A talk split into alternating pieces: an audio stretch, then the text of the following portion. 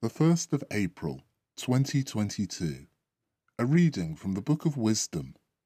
Let us lie in wait for the virtuous man and condemn him to a shameful death.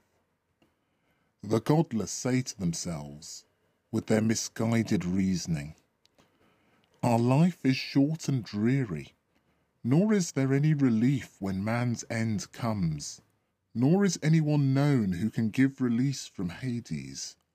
Let us lie in wait for the virtuous man, since he annoys us, and opposes our way of life, reproaches us for our breaches of the law, and accuses us of playing false to our upbringing.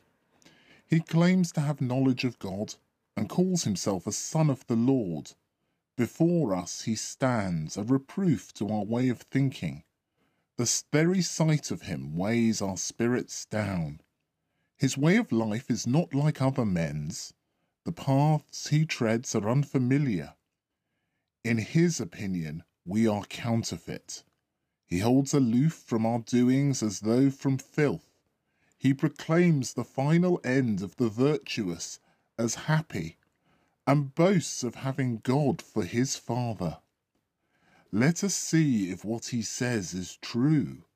Let us observe what kind of end he himself will have. If the virtuous man is God's son, God will take his part and rescue him from the clutches of his enemies. Let us test him with cruelty and with torture, and thus explore this gentleness of his, and put his endurance to the proof. Let us condemn him to a shameful death, since he will be looked after.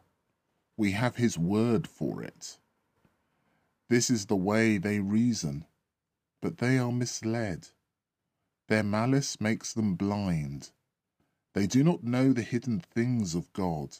They have no hope that holiness will be rewarded. They can see no reward for blameless souls. The word of the Lord.